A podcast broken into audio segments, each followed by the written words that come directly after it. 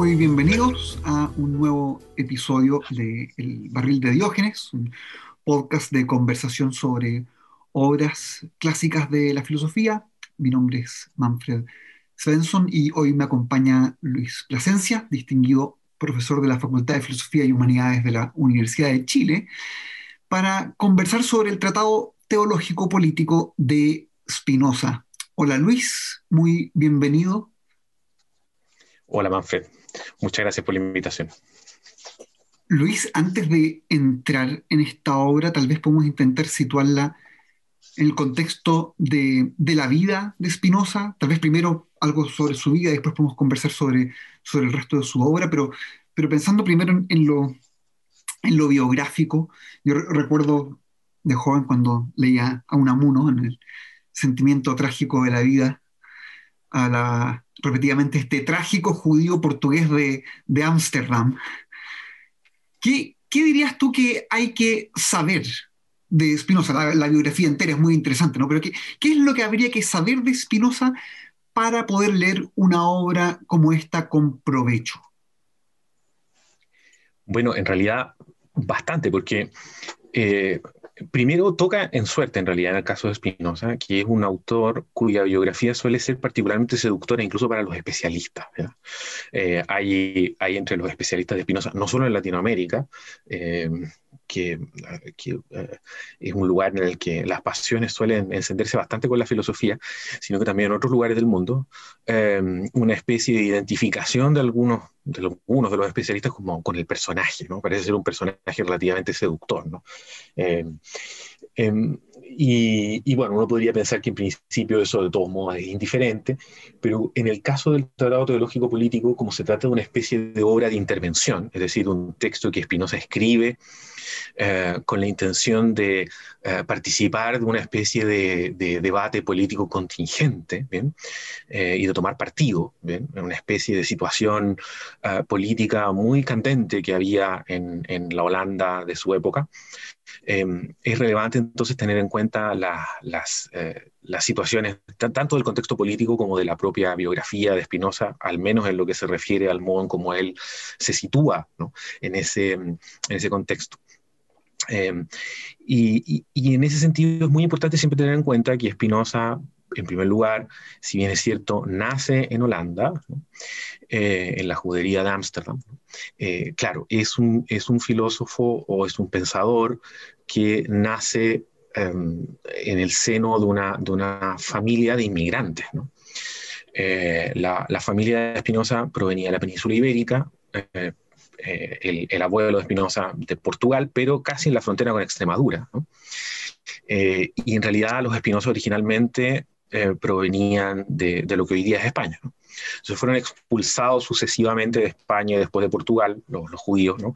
Em, este grupo de judíos que recibía esta, este nombre no particularmente eh, amable ¿no? Eh, y amistoso de judíos marranos, ¿no? los judíos que eran em, conversos, pero de cuya conversión se, se, dudaba, ¿no? se consideraba que era, dado que había sido una conversión que había tenido lugar forzosamente, en alguna medida, no, no era genuina, eh, de manera tal que se los, eh, se los catalogaba con ese nombre. Y en el contexto de, de, esta tradición eh, de, judíos que emigran de la península ibérica, se conforma esta, esta comunidad judía en, en, Holanda, que además tenía una, tenía una conexión política profunda, ¿no? era parte del, del imperio español, em, pocos años antes del, del nacimiento de Spinoza, Em, se había declarado la independencia, ¿no? Del, eh, digamos así, de, de, las provincias unidas eh, protestantes, ¿no? Y, y, bueno, se desarrolló durante parte de la vida de Espinosa todavía la guerra de independencia, que, que, que, es parte de la guerra de los 80 años. Eh, de las Provincias Unidas con el Imperio Español, que termina, de hecho, con, con, la, con la, aceptación final de, la independencia de las Provincias Unidas.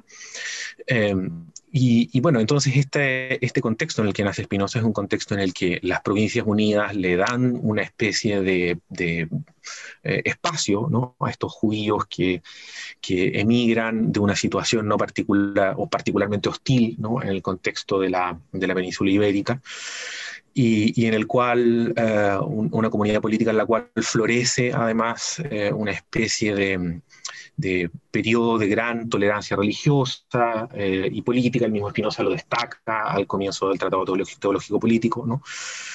Um, no obstante lo cual, eh, por, por, razones más o menos obvias, debidas al, al, contexto de tensiones propias de la época, eh, en el seno de las comunidades religiosas y también en las, en las interacciones entre distintas comunidades religiosas y culturales de la época se producen ciertas tensiones.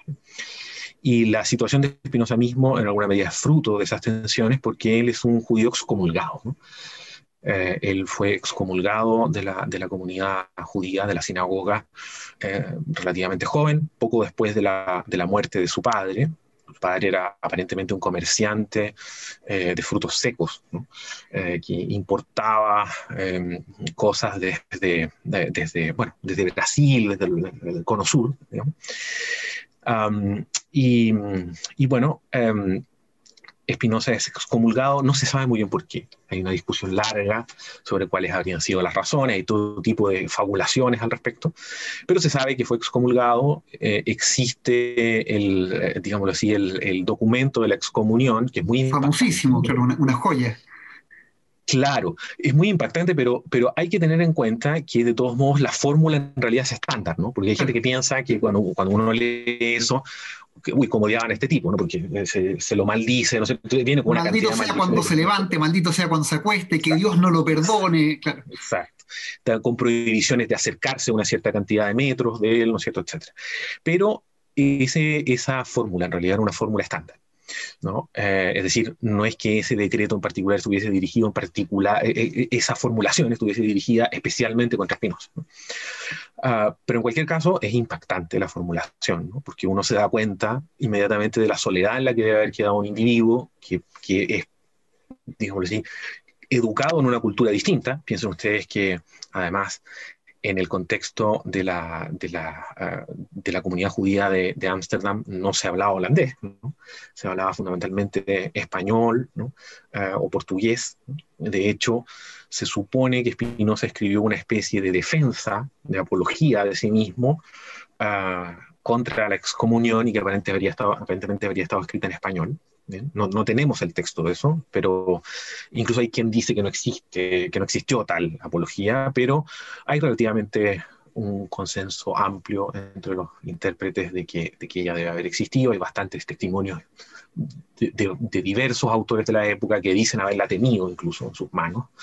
¿no? Eh, y, y, bueno, entonces Espinosa queda en, en, un momento relativamente joven de su vida, eh, eh, sin contactos sociales habiendo recibido la educación que recibía un, un muchacho judío eh, de, de, la, de, la, comunidad hebrea de Ámsterdam, que era básicamente la, la, educación clásica, ¿no es cierto?, eh, que, se, que se proveía en esos lugares, estudio de la Biblia, etcétera, ¿no? y el aprendizaje de un oficio, en el caso de Spinoza fue el famoso oficio de pulir lentes, con el que después adquirió eh, fama y renombre incluso internacional.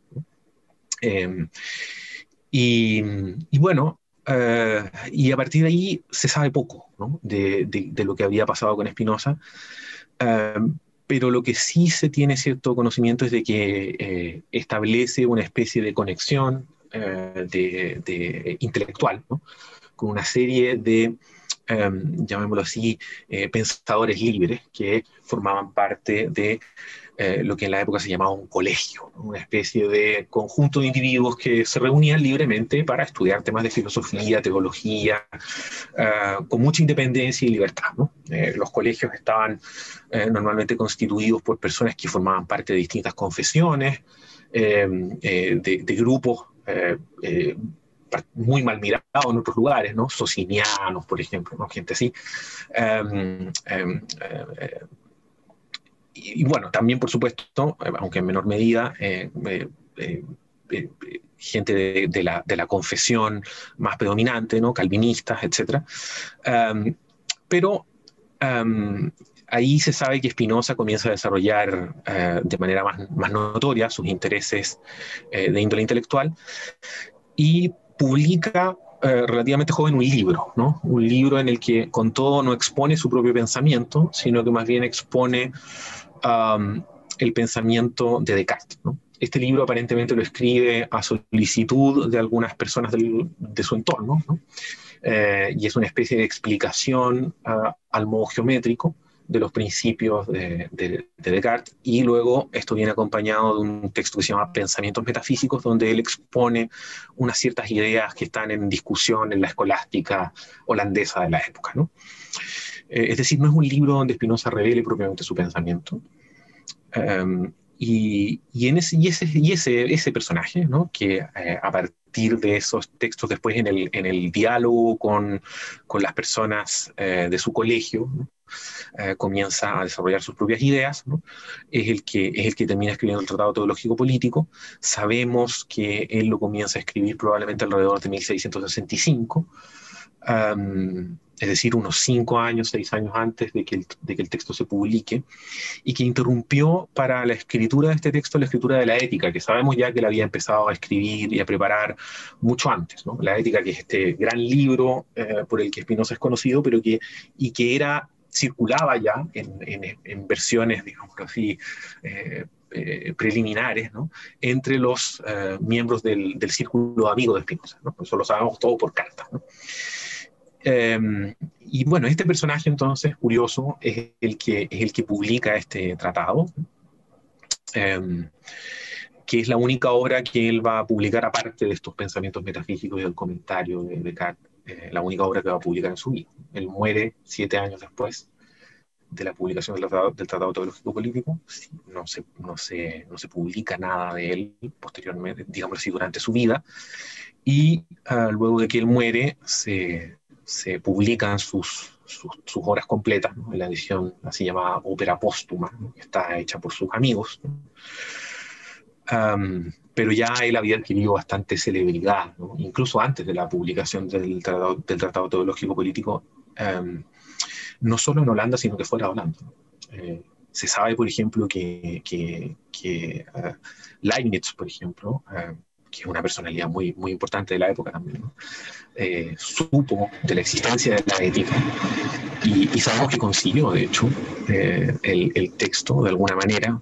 Leibniz era un, um, una especie de recolector de manuscritos eh, muy, muy asiduo, ¿no? En parte por las funciones que tuvo en la biblioteca de Hannover. ¿no?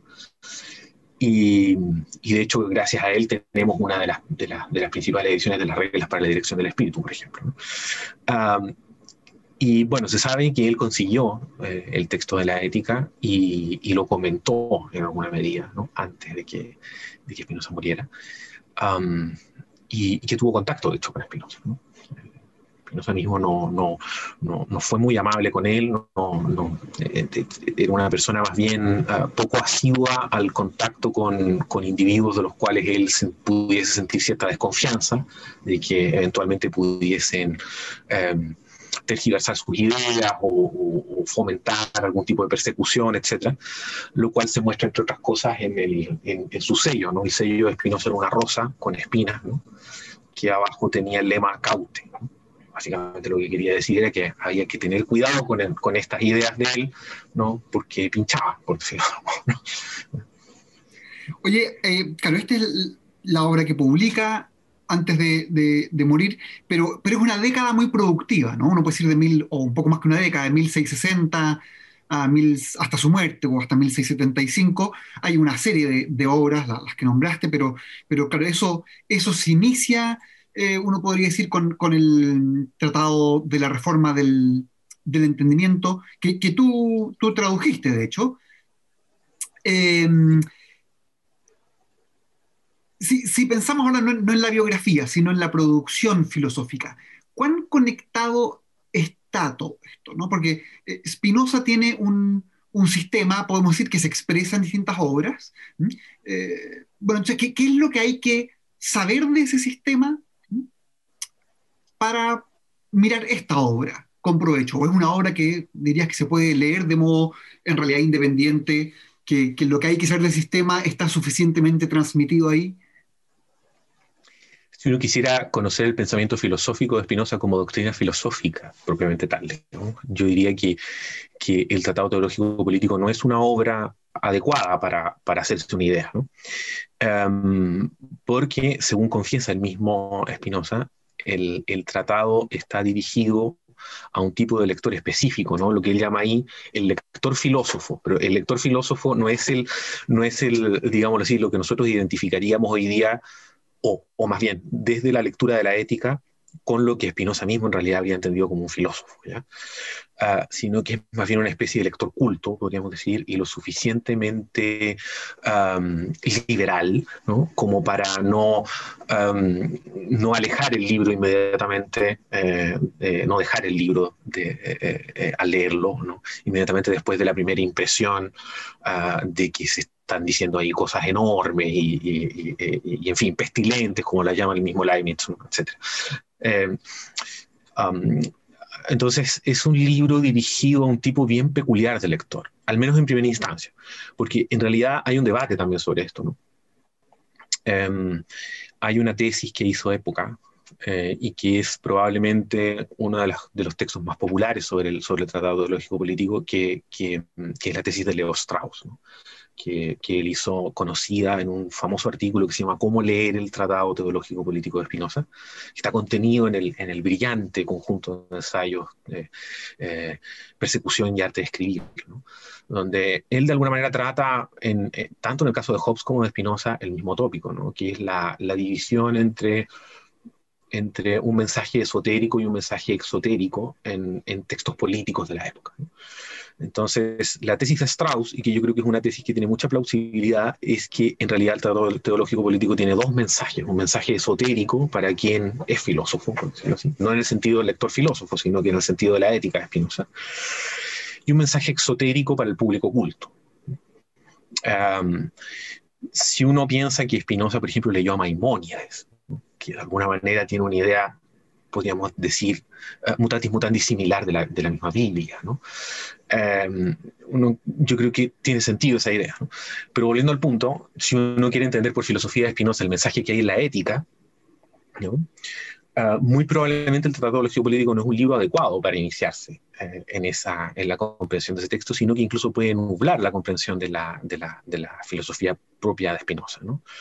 Spinoza más bien se trata de expresar en el, en el Tratado Teológico Político para un público que él, al menos en el mensaje exotérico, eh, para un público que él eh, probablemente estima que, que, no sería capaz de comprender la ética.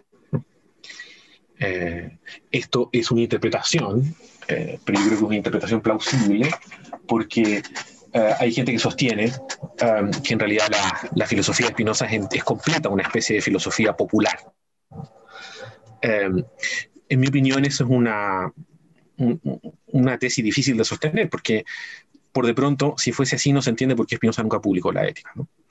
Eh, tampoco se entiende por qué, por qué la ética cierra con estas famosas palabras, ¿no? donde él alude justamente al hecho de que, uh, ¿no? de que todas las cosas que son preclaras ¿no?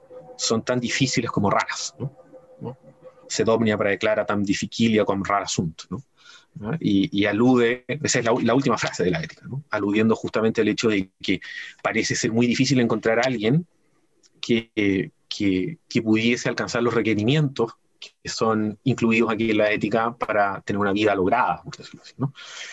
Um, de manera tal que yo diría que la tesis um, según la cual la filosofía de Spinoza incluida la ética es una filosofía para todos, ¿no? es una tesis errada, y, y, que lo que se presenta en el Tratado Teológico Político es ante todo una especie de, intervención política que está dirigida más bien a, a, un tipo de lector que él mismo estima que no um, necesariamente va a ser capaz de comprender su mensaje filosófico. Entonces, um, el, el, TTP, yo diría, el Tratado Teológico Político, normalmente se le llama así TTP, el TTP es, un, es una obra eh, que, que, uno podría considerar como autocontenida, ¿no? que se comprende a partir de sí misma. Uh, y en el caso de la ética ya es más difícil, que es, que es conocida normalmente como el libro de Spinoza, ¿no? como el libro más importante donde está contenida su visión filosófica uh, más propia. Eh, y esto diría yo que es, pensado con razón, ¿no? Es más difícil porque es un libro también muy difícil de comprender, ¿no? Es decir, es un libro que yo no, yo no sé si le recomendaría a un lector vaya y lea la ética así de entrada, porque es un texto que, que está escrito, como el mismo libro dice, more geométrico, ¿no? Es decir, al modo los geómetras, parte con unas definiciones, no, no, no tiene introducción, nada de eso, esto parte con, una, con unas definiciones y unos axiomas y unos eh, unas cosas que uno podría esperar más bien en el contexto actual encontrar, no sé, en una especie como de libro de geometría o cosas así, pero no en un libro de filosofía. Y, y no es muy claro por qué está escrito así. ¿no? Uh, uno podría pensar en principio que en realidad la pretensión es justamente que el libro, que el libro uh, um, funcione como una especie de, de sistema axiomático, pero yo creo que hay hay buenas razones para dudar eso, entre otras cosas, porque la idea que nosotros tenemos de un sistema axiomático es una idea que aparece en la matemática en el sentido más propio recién a fines del 19, digamos. Eh, no, no es una idea que, pudiese haber tenido Spinoza al escribir esto. Y hay todo tipo de interpretaciones, entonces, en este sentido, respecto de cómo tendría uno que entender la arquitectura del texto. Eh, las hay desde las que lo interpretan así como un texto geométrico hasta las que piensan, por ejemplo, que en realidad lo que busca hacer Spinoza eh, con las definiciones es proponer ciertas ideas que él mismo va a, ir, va a ir abandonando en el desarrollo de las demostraciones. Entonces uno tendría que interpretar sobre todo ciertos, ciertos momentos del proceso demostrativo como una especie de refutación dialéctica. ¿no? Eh, esa es una tesis que a mí, por ejemplo, me, me convence mucho. ¿no? Um, entonces, yo pienso que es muy razonable si un, si un, lector quiere introducirse a la filosofía de Spinoza que leyese más bien alguno de los dos textos que suelen ser considerados como, como introducciones a la ética. ¿no? Son dos, en realidad. Uno es el Tratado de la Reforma del Entendimiento y otro es el así llamado Tratado Breve, ¿no? que es un texto que se encontró en el siglo XIX, ¿no? no fue publicado originalmente en la ópera póstuma, y que, y que, es un texto muy polémico, entre otras cosas porque está en holandés. Nosotros no sabemos si, si, si, ese texto de hecho está, está escrito en holandés de pluma de Spinoza, porque lo que sí sabemos es que cuando se publicó la obra de Spinoza en la ópera póstuma, se publicó en latín, y los uh, amigos de Spinoza hicieron inmediatamente una traducción al, al holandés, lengua que Spinoza escribía, pero con una cierta dificultad. ¿no? Y, y entonces no sabemos si, ese tratado breve es un tratado que, que escrito así en esa formulación Espinosa, y tampoco sabemos muy bien cuándo lo escribió. Eh, lo mismo ocurre con el Tratado de la Reforma, por lo demás, ¿no? que además está inconcluso el Tratado de la Reforma. Entonces esas dos obras son muy problemáticas desde el punto de vista filológico, pero sí es más o menos claro que hace una especie de presentación general e introductoria a lo que el mismo Espinosa llama en el Tratado de la Reforma, por ejemplo, la filosofía, que sería en el fondo lo que está presentado en la ética. Uh, entonces, si alguien quisiese comenzar, yo le recomendaría que comenzara por alguno de esos textos. Después hay una discusión enorme entre los intérpretes sobre cuál es la introducción a la ética, si es que alguno de esos dos o en realidad ninguno, eh, sobre cuál se escribió primero, cuál se escribió después. Pero eso ya es, materia, digamos así, de filología espinosista que no es tan, tan, tan importante. Claro, y en cualquier caso el tratado teológico político tendría una existencia ahí eh, algo, algo independiente y un, y un fin algo, algo independiente, ¿no? Y eh, ahora ahí uno tiene que preguntarse qué, clase de obra es, ¿no? Porque es, uno puede decir una obra de filosofía práctica, pero como tú, tú has dicho, es una obra eh, que, está orientada a, intervenir en una discusión, ¿no? Eh, uno puede preguntarse si es que aquí es primariamente una tesis filosófica lo que le interesa o, o, un objetivo político, eh, y, de eso, claro, siempre de eso pende algo como uno lee un libro, eh, qué, género de obra considera que es. Y, y claro, es una obra eh, difícil en un sentido distinto de la ética, pero, pero difícil también, con una cantidad tremenda de, de referencias cruzadas dentro del texto, eh, con, con, distintas cosas mencionadas como propósito final o primordial de, la obra, y, uno podría decir también con, con preocupaciones que, que, no están en el centro de la reflexión política de hoy, ¿no? muchas de ellas. La, la, la, mayor parte de la obra, como lo, indica ya el título, nos pone ante materias que, eh, que el público lector de hoy desconoce eh, de punta a cabo. Eh, discusiones sobre la profecía, sobre los milagros, sobre el canon bíblico, etc. Pues cuesta encontrar incluso un, título de capítulo que, al lector común de hoy le, le, le hable de modo directo sobre algo que, que entiende. Entonces, eh, en fin, esto es una pregunta de carácter muy general, pero, pero si tuvieras que decir, ¿qué clase de obra es esta? ¿Cómo, cómo sintetizarías eso? Sí, yo, claro, diría lo que mencionaba anteriormente, es una obra de intervención y eso podría llevarlo a uno a pensar, bueno, ¿por qué habría que leer esto? Digamos? es una pregunta que cuando uno lee este texto yo creo que se hace constantemente, porque, eh, bueno, de hecho yo hace, hace muchos años trabajo en una traducción de este texto, que he avanzado muy lento, con mi, con mi amigo y colega Boris Jeremiev, ¿no? con quien hicimos la traducción del Tratado de la Reforma también.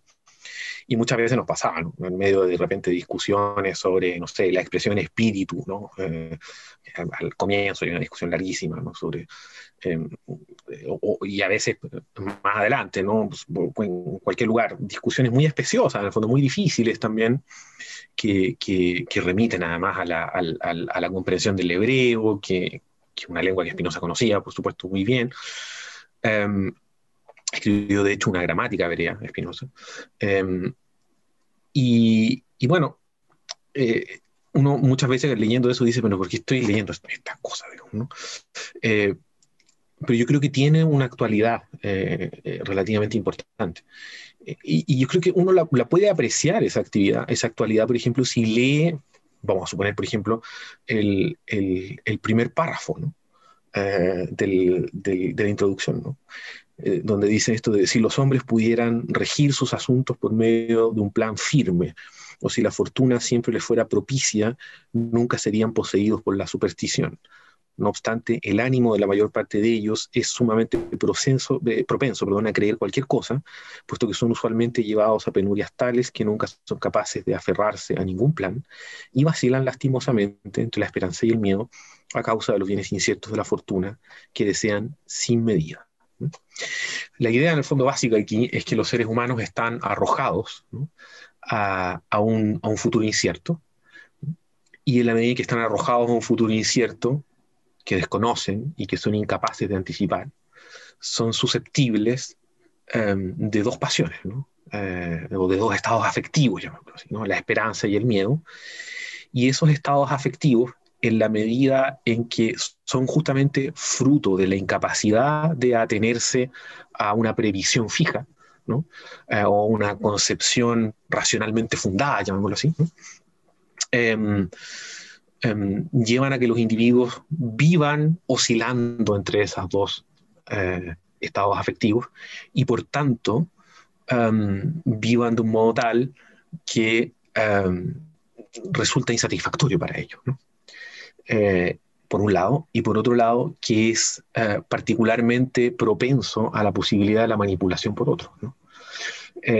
Y ahí uno ve que ese es el tipo de estructura política, en el fondo, en la que está pensando Spinoza, ¿no? la manipulación uh, de, um, digamos así, de la comunidad a través de determinados afectos, eh, especialmente a partir de cierto tipo de discursos que él estima que son propicios para ese tipo de, manipulación. Él piensa en este caso, ¿no es cierto?, en, en, quienes él llama los teólogos, ¿no? Son básicamente un conjunto diverso de individuos, no, no, no son necesariamente los, las personas que, que cultivan la, la, profesión, digámoslo así, de la teología, ¿no? Él está pensando, por ejemplo, ahí en, en, en, individuos que él identifica en el fondo como como personas que tienen un, cierto talante eh, eh, vinculado a, una creencia religiosa eh, que, es particularmente dogmática respecto del estatus de esa, de, esa, misma creencia. Es decir, el, teólogo cuando nos habla de él no es necesariamente, digamos, un, un, un, Buenaventura o un Suárez, digamos, sino que es un agitador no, teológico-político, ¿no? Exactamente, él, él está pensando en el fondo ahí fundamentalmente, exactamente, él está pensando fundamentalmente ahí en el servicio político que puede, que puede eh, propiciar la religión. ¿no? Uh, pensando en el contexto, hoy día eso puede sonar más lejano, en, en, digámoslo así, del, de, de, la realidad, ¿no? en el sentido de que en, en, nuestras sociedades secularizadas, en el fondo, el poder político de las, eh, de las instituciones religiosas está, está más bien mermado, ¿no? Pero en un contexto en el que habían guerras de religión, ¿no es cierto?, eh, en que existía el principio, ¿no es cierto?, um, eh, de, de, que, bueno, la, comunidad tenía que tener la religión de su príncipe, etcétera, eh, bueno, ahí hay una, hay, hay, hay, hay, creo yo, más posibilidades de ese sentido, este tipo de discurso, ¿no?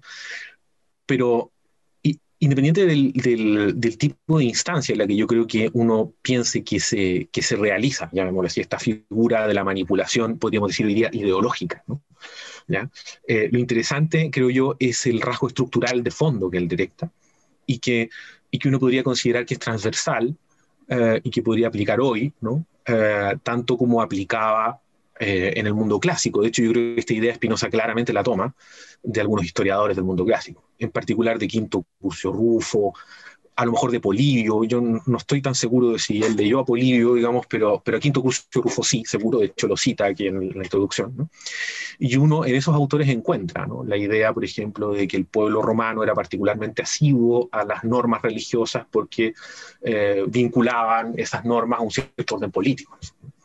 Había, una, había una conexión íntima, en el fondo, entre eh, la existencia de determinado tipo de prescripciones eh, eh, de, de, prácticas de culto, por ejemplo, y la existencia de un orden político específico. Y esto Spinoza lo menciona muchas veces eh, y es muy consciente de esto. ¿no? Eh, y no solo en el caso, llamémoslo así, de la religión cristiana, ¿no es cierto?, sino que en el caso, por ejemplo, del mundo eh, romano, pagano, o del mundo chino, ¿no? Él, por ejemplo, interpreta así el uso de la coleta manchú, ¿no? En fin, una, cantidad enorme, ¿no es cierto?, de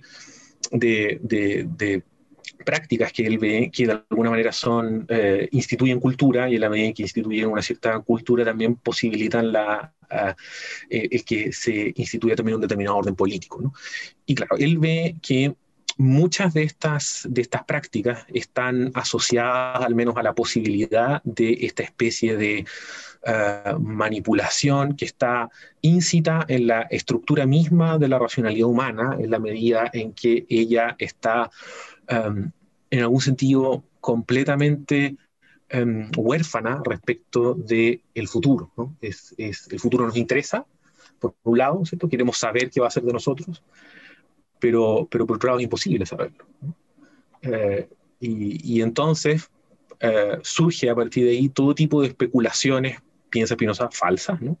por un lado. Él piensa, por ejemplo, que la idea de la libertad de la voluntad es una de ellas, ¿no? Eh, pero por otro lado, eso no, no, lo trata aquí en el Tratado Teológico Político, pero si uno ve el apéndice del libro primero de la ética, ve claramente que están vinculadas esas dos cosas.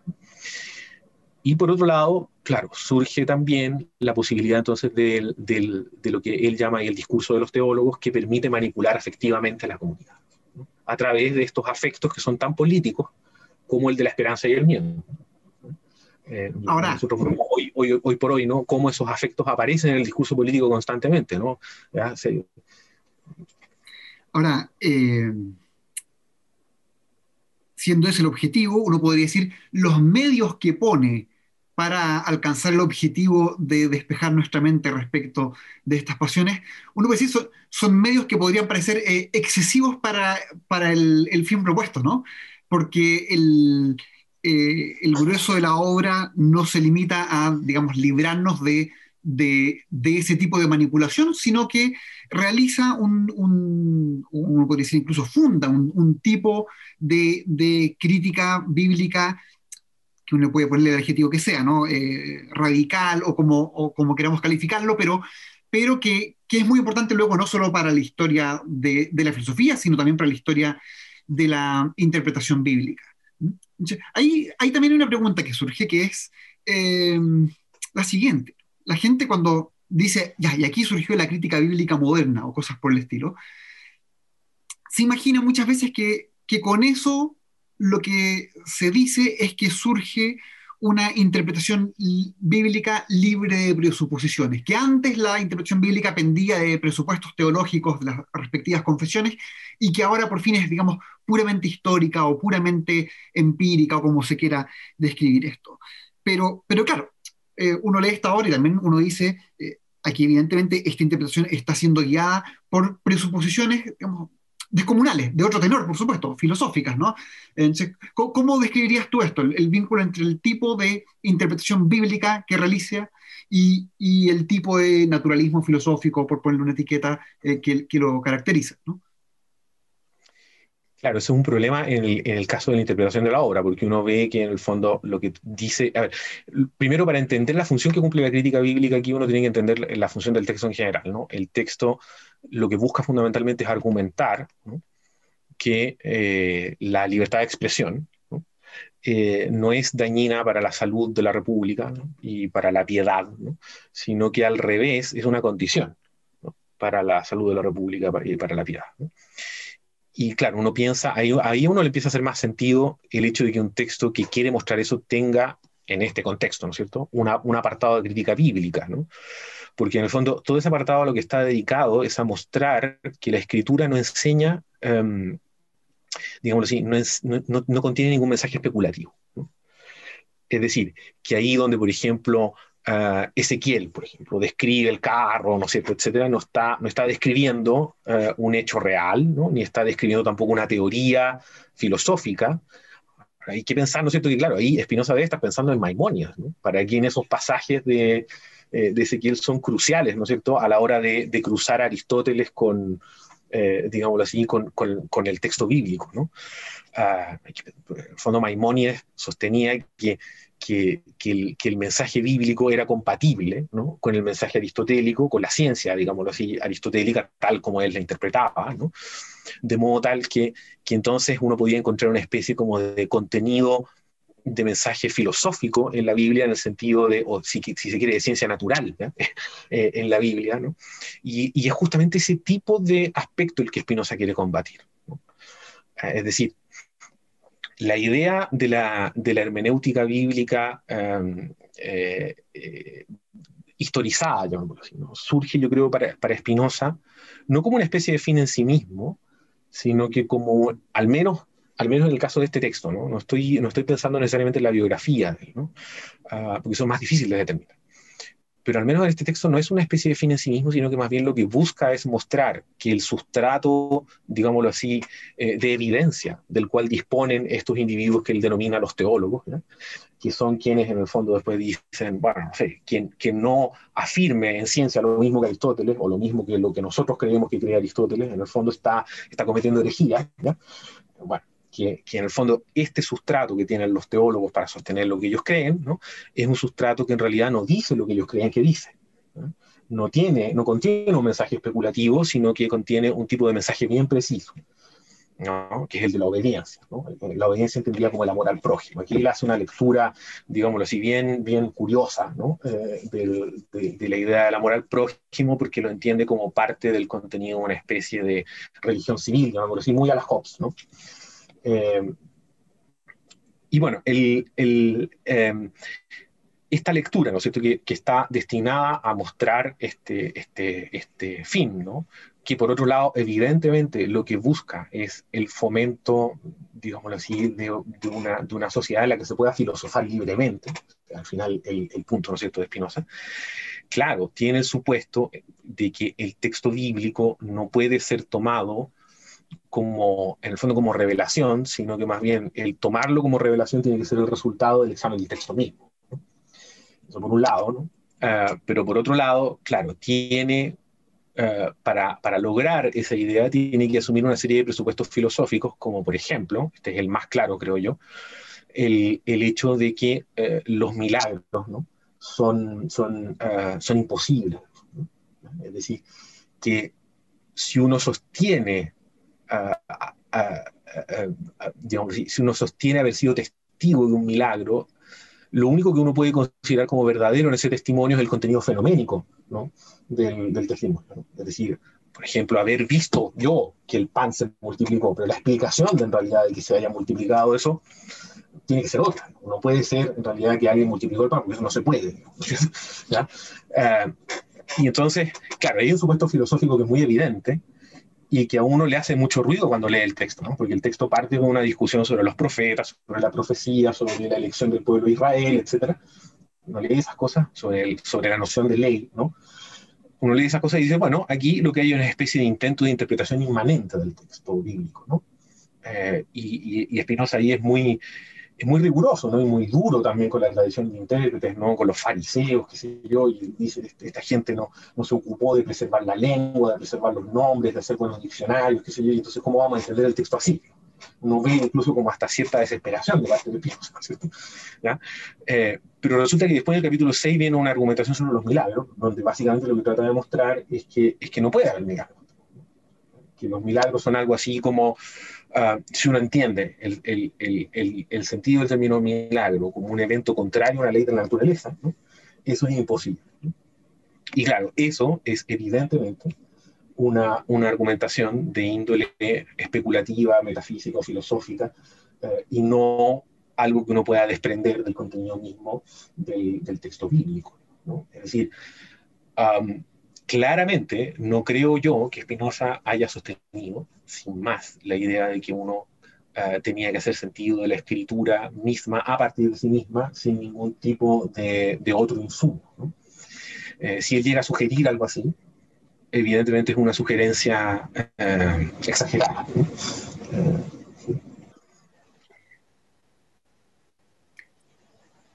Oye, ahora, así como hay una, una filosofía naturalista, digamos, de la que depende la interpretación, uno, uno podría decir también que hay una, una teología o, una visión de la religión de la que depende la exégesis que él, que él hace. ¿no? Hay, hay, tú esto, hay más de un lugar donde él dice cosas como que espera el día en que la religión finalmente eh, separe, se separe de las teorías filosóficas y, y, se reduzca a un conjunto muy pequeño de, de dogmas. Y eso no solo atraviesa esta obra, sino que además da la sensación de que, de que atraviesa la filosofía política de la modernidad temprana. ¿no? Esto está en esta reducción de la religión a, un conjunto menor de preceptos. Está en todas partes. ¿no? Está en Hobbes, está en Locke, eh, todavía en Rousseau, cuando uno cuando escribe sobre, sobre la religión civil, dice que tienen, que tiene que tener dogmas simples, pocos, precisos, que no requieran eh, comentario. ¿Cómo entender este, este enorme eh, impulso simplificador, por llamarlo de algún modo. Porque muchas veces se, describe la, filosofía política moderna como si lo moderno fuese el independizarse de la teología. ¿no? Es una descripción muy común de manual, ¿no? De que antes la, la, política dependía de la teología y ahora por fin es independiente. Pero claro, uno lee a esta gente y Spinoza es tal vez el ejemplo más, eh, más prominente, pero, pero esto está en, muchos de estos autores. Uno los lee y dice, aquí lo que hay no es una separación de la teología, o, en algún sentido la hay, ¿no? Pero, pero de paso hay una transformación de la teología también, o una transformación de la religión, reduciéndola a, este núcleo esencial, por llamarlo de algún modo. Mm, eh, ¿Cómo, explica, en particular en el caso de Spinoza, ese, ese procedimiento? ¿no? ¿Por qué es tan central eh, que la religión eh, se reduzca a, a, este núcleo mínimo?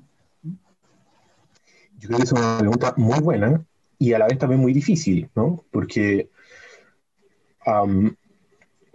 claro, yo primero coincido con, con, la idea de que, de que Spinoza tiene una idea de la religión que es, um, digámoslo así, estrecha, ¿no?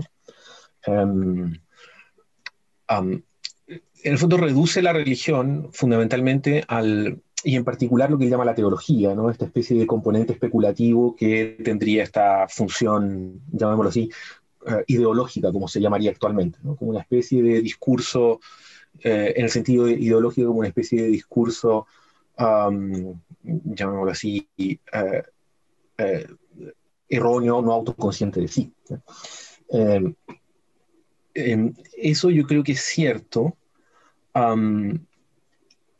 y yo creo que es cierto también que existe una cierta tendencia en algunos filósofos de la modernidad, probablemente en la mayoría, a, tener una idea relativamente reductiva de, la, de, la, de, la, religión.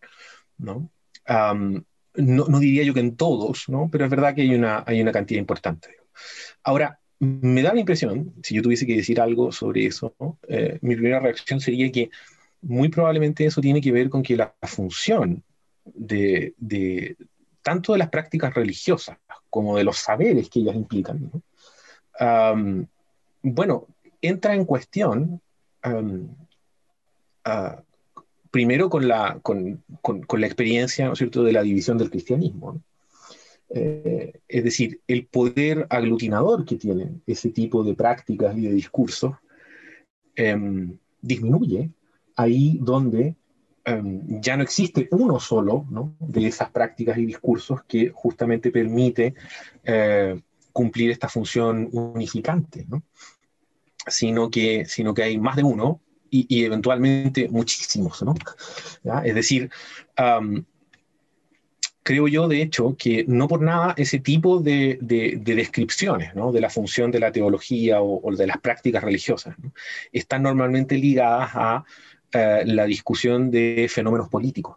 Es decir, yo diría que esa mirada reductiva, si uno quiere, ¿no? está ligada fundamentalmente al problema de cómo puede uno lidiar con la existencia de multiplicidad eh, de prácticas y discursos religiosos, por un lado, y por otro lado, la necesidad cada vez por lo demás más desafiante que implica la conformación de unidades políticas, de individuos a la vez cada vez más diversos. Y yo creo que en algún sentido ese es el tipo de problema que enfrentan este tipo de autores. Y uno ve que ese tipo de problema aparece por todos lados el, problema, por ejemplo, de, de, Hume. Voy a poner un caso así que se me viene a la mente rápidamente, para que, no es de la modernidad temprana, pero yo creo que él, pone el problema en el fondo este de la unidad de la comunidad política de manera muy notoria en juego, ¿no? cuando dice, eh, instaurando la discusión sobre la socialidad humana, ¿no? Eh, eh, y y negando las tesis jovencianas al respecto. ¿no Dice, bueno, el problema de los seres humanos ¿no? al vivir en comunidad no es que no, no, es que no tengan eh, ningún tipo de sentimiento social, ¿no? Eh, sino que más bien es el hecho de que su generosidad es limitada. Es decir, se circunscribe a un ámbito restricto del individuo. Eh, y, y las comunidades políticas son cada vez más amplias. Eh, y no solo eso, sino que además eh, estamos hablando de, una humanidad que está en, constante interacción con, con, comunidades a su vez muy lejanas, muy distintas, ¿no es cierto? Eh, con, con, prácticas que a veces son muy difíciles de comprender, ¿no? pensemos que la modernidad temprana o el renacimiento surge esta especie de fascinación, pero a la vez, de, llamémoslo así, de fascinación eh, atemorizada ¿no? por, el, por, el, por, el, mundo oriental o por, o por el mundo, eh, por, por, el nuevo mundo. ¿no? pienso, por ejemplo, en el ensayo, bellísimo ensayo sobre los caníbales ¿no? de, de, Montaigne, ¿no? Eh, donde él exhibe a estos individuos tan raros, ¿no? Este, indígenas brasileños, ¿no? que, que, además son caníbales ¿no? y que tienen estas costumbres tan aberrantes. Pero por otro lado, ¿no es cierto?, los exhibe como, como, como no poseyendo otras costumbres aberrantes que nosotros sí tenemos, ¿no es cierto? Entonces yo creo que de alguna manera esta especie de, de, reducción en el plano político está directamente ligada con esa experiencia, ¿no? Y yo creo que en el caso de Spinoza claramente. ¿no? Pensemos que es un tipo que, que vive en carne propia, el, el, el, problema de lo que implica no, eh, el, el, problema de las consecuencias del ser desmembrado de una comunidad. Yo creo que parte del hecho de que eso ocurra está directamente vinculado con esa experiencia.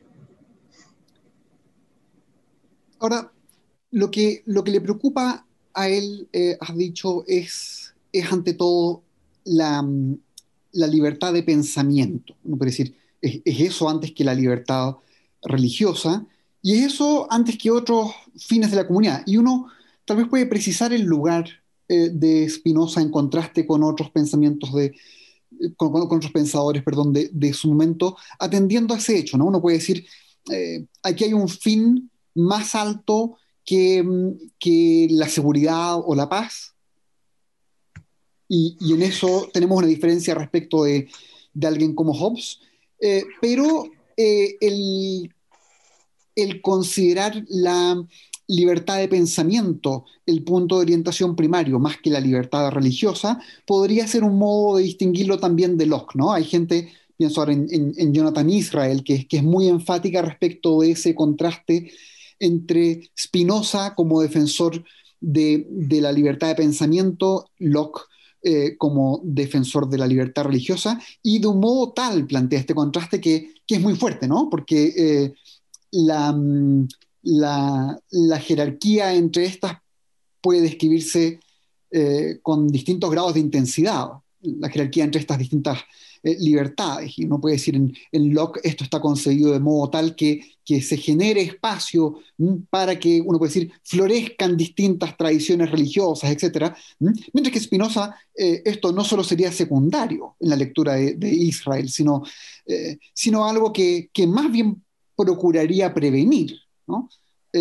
tú, una caracterización así del contraste entre Spinoza y Hobbes por una parte, Locke eh, por otra, ¿qué, tan iluminador crees que es? Yo creo que en alguna medida lo es. O sea, eh, quizás lo primero que, uno tendría que destacar es por qué para él es tan importante la libertad de expresión. Y yo creo que eso tiene que ver de nuevo con el modo en cómo él entiende el surgimiento de la comunidad política.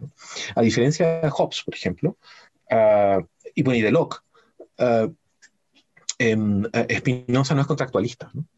eh, Spinoza sostiene al fondo que la comunidad política surge de una especie de, de, tendencia de los individuos que, se agrupan, ¿no? Eh, y que entonces la, única posibilidad de que la comunidad política surja es que, eh, llamémoslo así, ah, sea ella misma expresiva de lo que esos mismos individuos son. ¿no? Y, por ende, cree ¿no? que la única posibilidad entonces de que una comunidad política sana subsista es el hecho de que los individuos puedan realizar sus aspiraciones más íntimas. Eh, la principal de las cuales es pensar libremente y decir lo que piensa. Él cree en el fondo que, que la, restricción de las opiniones, de alguna manera, lo que lleva a la, eventualmente a la larga es al colapso de la propia comunidad. Eh, entonces, eh, claro, yo, yo creo que en el fondo para, para Spinoza ocurre que, por un lado, él, al igual que Hobbes, cree que hay una especie de problema de convivencia entre los distintos seres humanos, ¿no es cierto?, en, en, el modo en cómo ellos eventualmente podrían ah, articular su vida conjunta. Ah, pero que ese problema de convivencia no se genera necesariamente por las mismas razones que, que uno podría ver en Hobbes, ah, y que de alguna manera es soluble en la medida en que em, los individuos tienen, por ejemplo, estos espacios mínimos de libertad, como por ejemplo la, la, expresión de sus propios pensamientos y el poder pensar libremente, por supuesto. Entonces, em, y yo creo que, claro, respecto del surgimiento como de distintas uh, eh, distintas formas eh, religiosas, ¿no? de cultos religiosos, de prácticas religiosas, instituciones también. El particular, él, yo diría que es, es, ante todo indiferente. ¿no? Em, y en ese sentido, efectivamente, diría yo, ah, no, no tendría uno por qué verlo como, como particularmente partidario de que, de que florezcan cuantas sean posibles, digamos, ni nada por el estilo. Eh, pero por supuesto tampoco como, como partidario de que, de que no las haya, digamos. ¿no? creo que en realidad su punto fundamental es que él estima que determinados discursos eh, religiosos ¿no? Eh, justamente atentan contra la posibilidad de que la comunidad política viva armónicamente. Y, y, en la medida entonces en que la existencia de discursos filosóficos de, de religiosos distintos ¿no? No imposibilite eh, esa, esa, especie de, de, armonía necesaria para la existencia de una comunidad política unitaria, ¿no? Um, creo yo que para él, en principio, es indiferente la existencia de múltiples eh, formas, digamos así, de, instituciones y de, cultos, prácticas, etc. En ese sentido, dirías que hay un contraste, efectivamente, con Locke, pero que no es un contraste que caracterizarías por la hostilidad respecto eh, o de la, por la necesaria hostilidad respecto de dichas tradiciones. Sí, yo creo que no, pienso que el, punto de Spinoza no es más bien eh, el, digámoslo así, la, eh, yo diría incluso que el talante, más bien, podríamos ponerlo de esta manera, ¿no? Yo diría que el talante de Spinoza no es el talante de la hostilidad hacia, el, hacia las prácticas y las instituciones eh, religiosas, sino que más bien es la hostilidad hacia un cierto tipo de mensaje, que él identifica con justamente la seclusión de la libertad de expresión y de pensamiento.